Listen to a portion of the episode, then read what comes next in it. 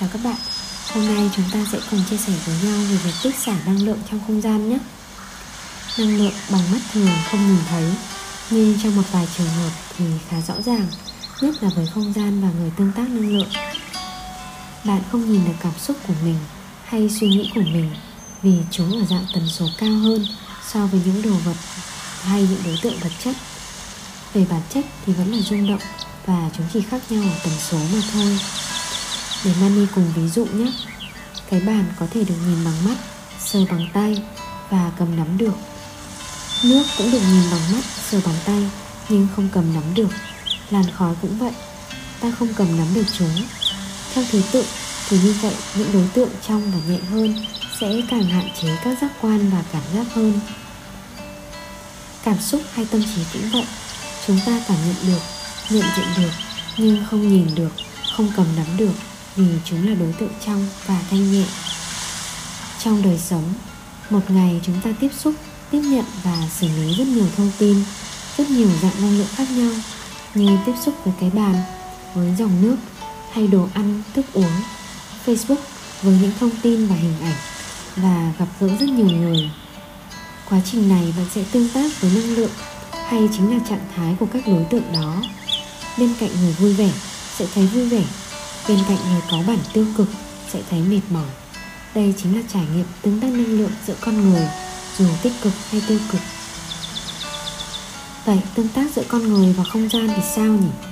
Chắc chắn bạn đã nghe tới từ đốt vía đúng không nào người mua hàng hỏi giá xong, họ sẽ không mua và có thể coi đó là sự xui xẻo.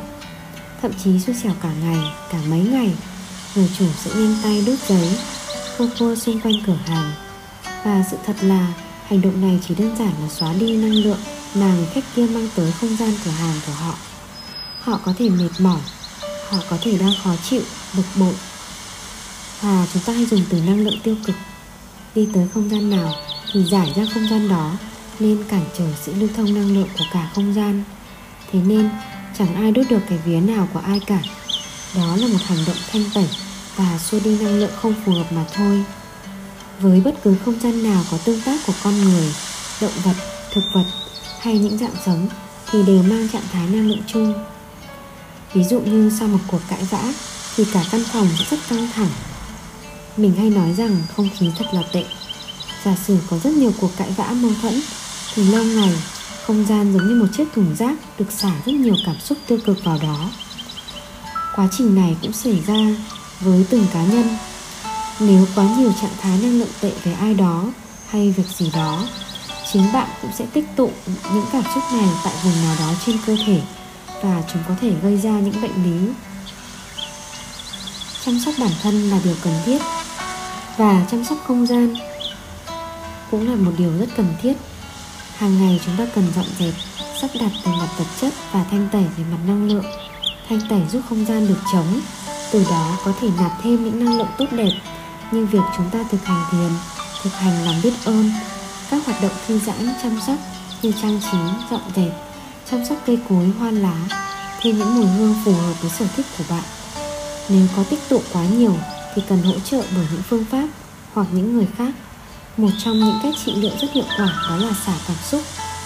Có nhiều cách để xả cảm xúc như chúng ta có thể viết ra, vẽ ra hoạt động cụ thể với cơ thể như tập luyện tập luyện đủ cường độ một phương pháp chữa lành cụ thể có thể là trị liệu năng lượng với Reiki, đều là những cách xả cảm xúc hiệu quả. Cảm ơn các bạn đã lắng nghe radio của Mani nhé.